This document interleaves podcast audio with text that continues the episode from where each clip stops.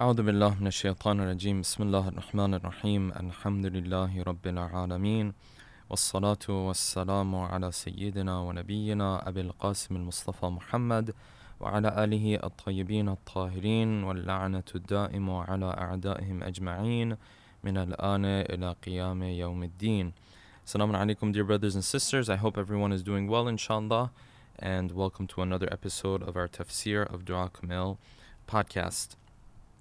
Inshallah, um, as we go through this dua, we uh, reach this point of this dua in which Ali ibn Abi Talib was he was threatening Allah subhanahu wa ta'ala and we explained that this threat really shows first of all the love that he has for him. Second of all how vulnerable of a position he is in that he is resorting to this last option. And third of all how we call this a threat because the tone is a threat but we can really tell that this is not really a threat this is a form of praise of Allah subhanahu wa ta'ala. In which Ali ibn Abi Talib is telling Allah subhanahu wa ta'ala that if he were to end up in this position where he is in the hellfire, that then in hellfire he would first of all he would be calling out Allah subhanahu wa ta'ala's name, he would be calling for his mercy, he would be crying for the fact that he is distant from Allah subhanahu wa ta'ala. He would cry as the person who has lost a loved one, and that he would go around and tell everybody that essentially he has love in his heart of Allah subhanahu wa ta'ala. Okay. This was essentially the way we put it as in terms of an analogy so that we could understand it better. We said it's just like you having a friend, a mother, a father who is very, very kind, and you know that they have a soft spot for you uh, in their heart. And you know that if you press on that soft spot and if, if you really focus on it, and you really emphasize and you ask them with all of your vulnerability that they are so kind, they are so merciful that at the end of the day, they will respond to you. This is the kind of approach Ali ibn Abi Talib is taking when it comes to uh, Allah subhanahu wa ta'ala. He's saying, I know you are so kind that if there is someone who has even a little bit of love of yours in their heart, at the end of the day, you're going to show them mercy. You're not going to let them burn or at least you're not going to let them burn continuously. Once they are purified of their sins, then you will bring them out of hellfire. And because he knows that, he is saying that if I do end up in hellfire, then what I will do is I will go around and I will profess to everybody, and I will make it clear to everybody that I am one who loves you. And I will do that through the way I am speaking and through the way I am calling your name from the midst of the hellfire. So this is where he, uh, essentially, roughly where we ended. He said, فَبِعِزَّتِكَ يَا سَيِّدِي وَمَوْلَاي أُقْسِمُ صَادِقًا لَإِن تَرَكْتَنِي نَاطِقًا If you let me speak while I'm in the hellfire, I'll do these things. First of all, لَأَذِجَّنَّ إِلَيْكَ بَيْنَ أَهْلِ هَذَا جِيجَ الْآمِلِينَ I will cry and weep and while I am doing that, while I am lamenting, I will have the hope that you will show me mercy.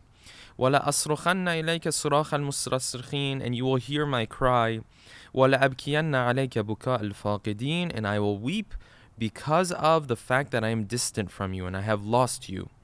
وَلَأُنَادِيَنَّكَ أَيْنَ كُنْتَ وَيَا وَلِيَّ الْمُؤْمِنِينَ And I will call you out, I will essentially do nida of you. Where are you, the one who takes over and manages the affairs of the mu'mineen? Here is a mu'min, he's in hellfire, he's calling for your help, and you are not willing to take over his affairs. You're not willing to take care of him. Okay, having said that, then he moves on to this line, and this line is essentially it comes along with like another three or four lines that come after this. But the first line we are going to really uh, elaborate on a little bit more because it carries a very deep concept that we have in Islamic teachings. So he says, I will do all of this. I'm going to do this. Oh, the one who is the final goal, the final hope of all of those who know him. This line is a very, very deep line. So we're going to come back to this and elaborate on it for in just a second, okay? But then he says this, Ya ghayata amal al-arifin, Ya al-mustaghithin. O the one who is a means of assistance for those who are asking for assistance. Ya Habiba qulub the one who's there with the hearts of those who are truthful. Wa ya ilaha al-alamin, and the Lord and the God of all of the inhabitants. Okay. So what is he saying when he says Ya ghayata amal al-arifin? This is a line that uh, actually is sort of alluding to this deep concept that we have in the Islamic in Islamic theology. And it's in fact a principle and a concept that our scholars will bring, bring up usually at the very, very beginning when they delve into theological topics or the science of, of Islamic theology, you will find that they will talk about this concept first and foremost. And there's a reason for that, and that's because it helps us understand really the human being and what the human being is searching for, what the human being is yearning for. Okay, what is that concept? Ali ibn Abi Talib is saying, You're the one who's the final hope, the final dream, the final desire of those who know him. What is this referring to? In Islamic theology, that concept that I was talking about is this that they understand and they define the human being in this manner that the human being is after perfection. The human being is pursuing perfection, and the human being will never be pleased with anything less than that perfection. And that is why our scholars will always talk about this and say that the human being, at the end of the day, he will never be pleased, he will never be satisfied with anything other than Allah subhanahu wa ta'ala because Allah subhanahu wa ta'ala is the only one who has everything in the unlimited form and in the unlimited fashion. Now, maybe the human being himself may not be unlimited, but that's what he is yearning for. That's what he is desiring. Okay. And because of that, our scholars say that at the end of the day, every single human being that is alive, because this is a universal trait, this is a universal attribute, that you will not be satisfied as a human being with anything that's limited. And I'll give some more examples to open this up and elaborate on this a little bit more. But at the end of the day, because you have this trait inside of you and every single human being has it, you will not be satisfied until you reach Allah subhanahu wa ta'ala, unless you can embrace Allah subhanahu wa ta'ala and His existence.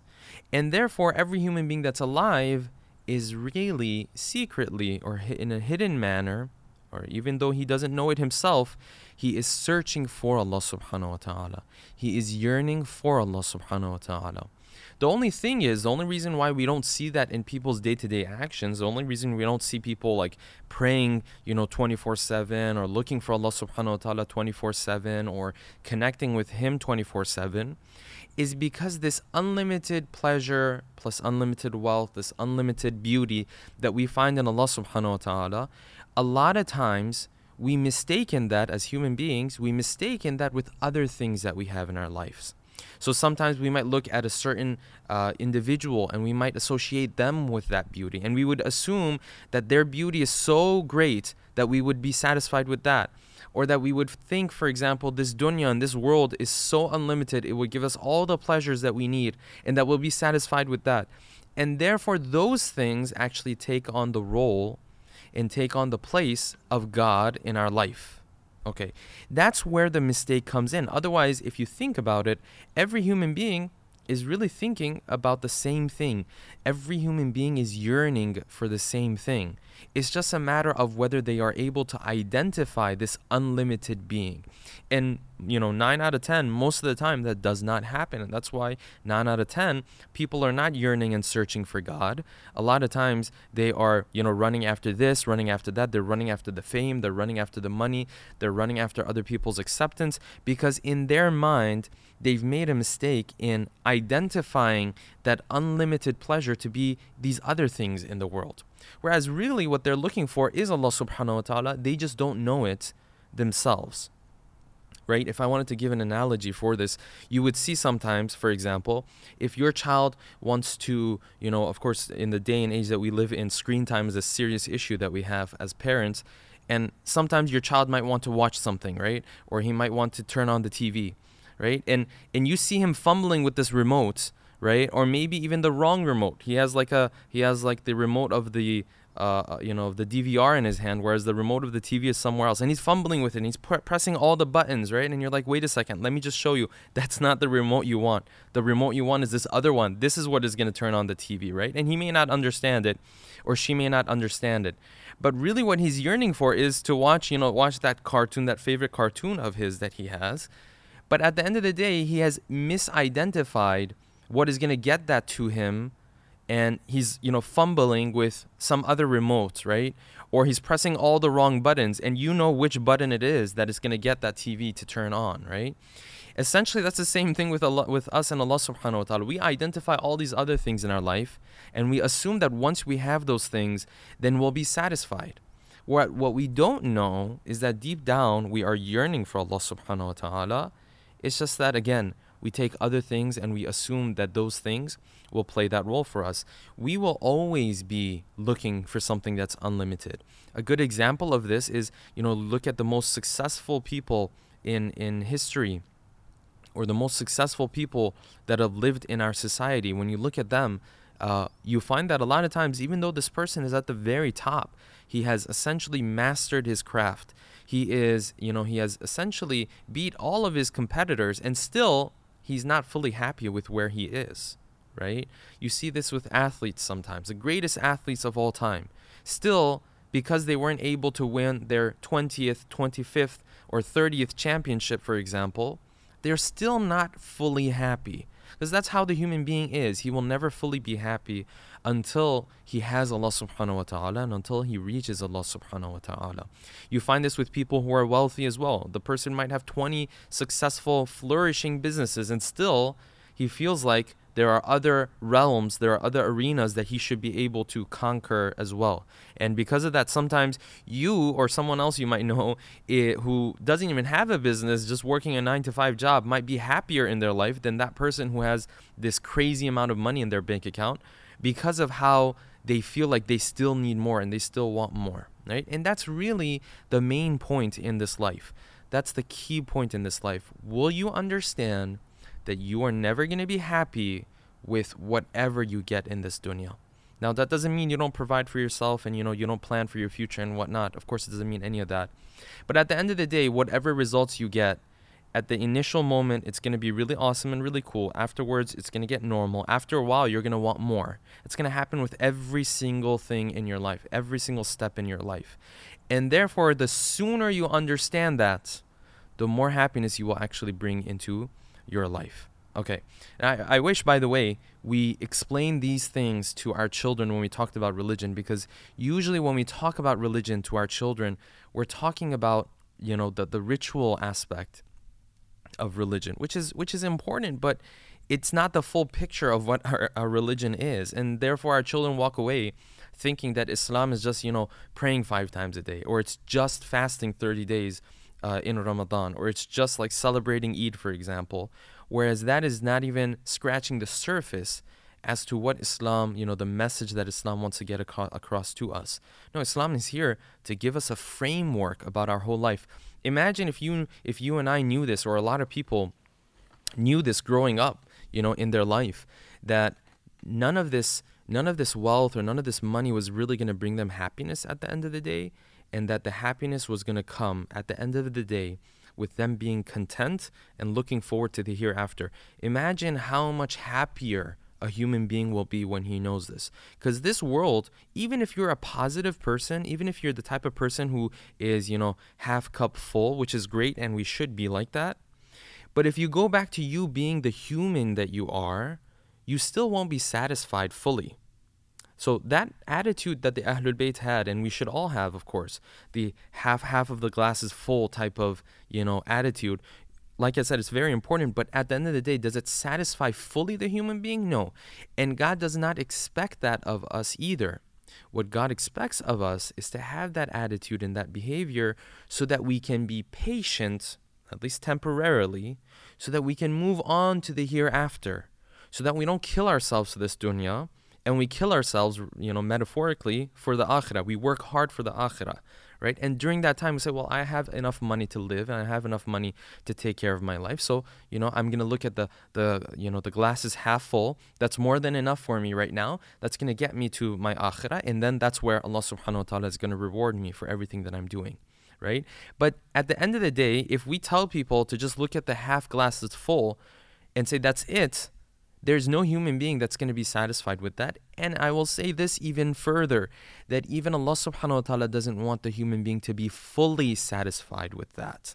No, this attitude of us looking at the positive is to bring patience so that we can deal with the difficulties so that we can get to the akhirah and in the akhirah we will have that unlimited pleasure and that you know seeing Allah subhanahu wa ta'ala right and Allah subhanahu wa ta'ala manifesting himself and us then being essentially our, our hunger being satiated with his uh, power, beauty, wealth, everything that he has and his attributes. Okay? Otherwise, just being patient for the you know forever that's not what is ever going to satisfy the human being okay having said that let's go back to the dua so the imam is saying listen you are the thing that those who know you they are wishing for you because for them everything else is limited in this world you're the only thing that is unlimited in this whole world. And that is really when true happiness will come into someone's life. Okay moving on. Ya ghiyath al you're the one who is an aid for those who are seeking assistance. This is a person again Ali ibn Abi Talib is saying if I end up in hellfire well I'm to I'm to ask for your help. But you're Ghiyath al You're the one who helps those who are seeking and needing help. So therefore, you will essentially quickly come to my aid and to my assistance. Right? Again, going back to the idea that because you have a soft spot for me, therefore, if I call you and I ask for your mercy, because you're not cruel, we know you're not cruel, you're going to respond to my call. Ya Habiba Qulub al-Sadiqin, the one who is close to the hearts of those who are sincere, Wa Ya Ilaha al-Alamin, and the Lord and the God of all of the world's inhabitants. This word alamin, of course, there are different understandings of it. Some would say that it refers to multiple worlds, right? And you'll find this in the translations of Surah Al-Hamd as well. When we say Alhamdulillah Rabbil Alameen, some will say, okay, that means, you know, praise be to, or praise belongs to the Lord of the worlds, and then there's another opinion that says no, this alamin refers to the beings that live in uh, in the world. Okay, so it would therefore the translation would be the inhabitants of the world, which would be you know the the humans and the jinn and and whatnot. Okay, moving on. subhanaka ya ilahi wa bihamdik. Along the lines of this metaphorical, or forgive me, this hypothetical talk that Ali ibn Abi Talib had, this conversation that he had, that you know essentially, if I end up in hellfire, I'm to do this. Now he's to go back and reiterate what we touched on earlier in the dua. If you remember earlier in the dua, he started asking this question of Ya Allah, do you really see yourself punishing a person who has felt a sajda to you, who has done istighfar to you, this person who has spoken to you and has remembered you with his tongue. If you remember, there were four or five lines earlier on in the in the dua in which Ali ibn Abi Talib he was bringing up the idea that Allah subhanahu wa ta'ala would never do this. He said, وَعَلَىٰ أَلْسُنٍ نَتَقَتْ بِتَوْحِيدِكَ الصَّادِقَةِ وَبِشُكْرِكَ مَادِحَةً وَعَلَىٰ قُلُوبٍ اعْتَرَفَتْ بِإِلَهِيَّتِكَ مُحَقِّقَةً وعلى ضمائر وعلى جوارح Are you going to burn someone's heart? Are you going to burn their organs that were worshipping you? And at the end of all of this, he said, ما هكذا ظن بك. He said, no, this is not what we have heard of you. So all of this, of course, was hypothetical, and we explained this before. We said Ali ibn Abi Talib speaks in this way because he knows that if someone does tawbah, Allah subhanahu wa ta'ala will forgive him. But he is saying it in this manner of ya allah would you ever do this? Because he does not want to take the forgiveness of allah subhanahu wa ta'ala as something that is granted. And we talked a little bit about how this is the manners when you are dealing with someone who is very very generous now coming back to this part of the dua he's going to be using very similar a very similar approach so here's what he's going to say uh, in these uh, lines essentially. He says this أَفَتُرَاكَ سُبْحَانَكَ يَا إِلَهِ وَبِحَمْدِكَ Do you really see yourself, Ya Allah? تَسْمَعُ فِيهَا صَوْتَ عَبْدٍ مُسْلِمٍ Do you really see yourself standing there and watching a servant of yours who is سُجِنَ فِيهَا بِمُخَالَفَتِهِ who is stuck in the hellfire because he was opposing you. And he is tasting the punishment, he's getting a taste of the punishment of the hellfire because of disobeying you. And because of his sins and because of his wrongdoings, he's stuck between these different levels or these different layers of the hellfire and he will continue with this he will say do you really see yourself standing there in watching him while he is calling out for your help and you will not help him and in other words, and of course we'll get to this later on. You know, f- you know maybe uh, ten or eleven phrases further down into the du'a. Of course, Ali ibn Abi Talib will end up with this. He'll say, "Of course, you would never do that." So when someone is there and he's asking Allah Subhanahu wa Taala for help, the help is going to be there. The mercy is going to be there. And I've mentioned this uh, a number of times in the previous episodes, and I'll mention it again that this is true for someone who has genuine hope in Allah subhanahu wa ta'ala, right? Who has genuine fear of Allah subhanahu wa ta'ala in his heart, who is, you know, really calling Allah subhanahu wa ta'ala for his mercy. Yes, if someone genuinely calls, the mercy is going to be there. If you find in the verses of the Quran, and we'll cover some of these verses, that there are those who call and Allah subhanahu wa ta'ala does not respond to them. And the Quran has multiple verses that talks about this. It's because their call is not because they are truly looking for Allah subhanahu wa ta'ala and his mercy. They're just dealing with this punishment and they don't want to deal with this punishment. It's not that they love Allah subhanahu wa ta'ala. They just hate the punishment. Okay? So we'll talk about that a little bit more and uh, explain why Ali ibn Abi Talib here he is saying that when someone calls and is asking for your help genuinely, there is no way you will not respond to him. And why in other verses of the Quran we read that there are those in hellfire who ask the angels, and we covered some of this before as well. They say, if you could go and tell your Lord to just lower the punishment for a day or two, and the call that comes back is فَدْعُوا وَمَا دُعَاءُ الْكَافِرِينَ إِلَّا فِي ضَلَالٍ like you guys can ask for whatever you want to ask for, but that's not going to happen. What's the difference between these two? Inshallah, in the next episode, we're going to delve a little bit deeper into that and also talk about these different levels that Ali ibn Abi Talib is referring to when it comes to hellfire. How many levels does the hellfire have? Um, and what are some of the names that they have and what are they allocated for each and every one of them inshallah that we will uh, discuss in the uh, next episode. For those who are who are listening and are interested in some of the other work that Mizan Institute does, please uh, go ahead and follow us on Facebook. Also on uh, on Facebook, it'll just be Mizan Institute. On Instagram, it's Mizan.institute. Um, and we're also there on Twitter. Um, inshallah, follow us on any of these uh, platforms so that you can get updates. And if you want a full scope of really what Mizan Institute is all about and what it's been doing, then please do uh, visit our website, mizaninstitute.org, where you can find the courses that we're offering, um, the podcasts that we're offering, the Mizan live sessions, our, which are Facebook live sessions and Instagram live sessions, and the other work that's being done. You can take a look at that at mizaninstitute.org. Inshallah, until our next episode, take care. Wassalamu alaikum wa rahmatullahi wa barakatuh.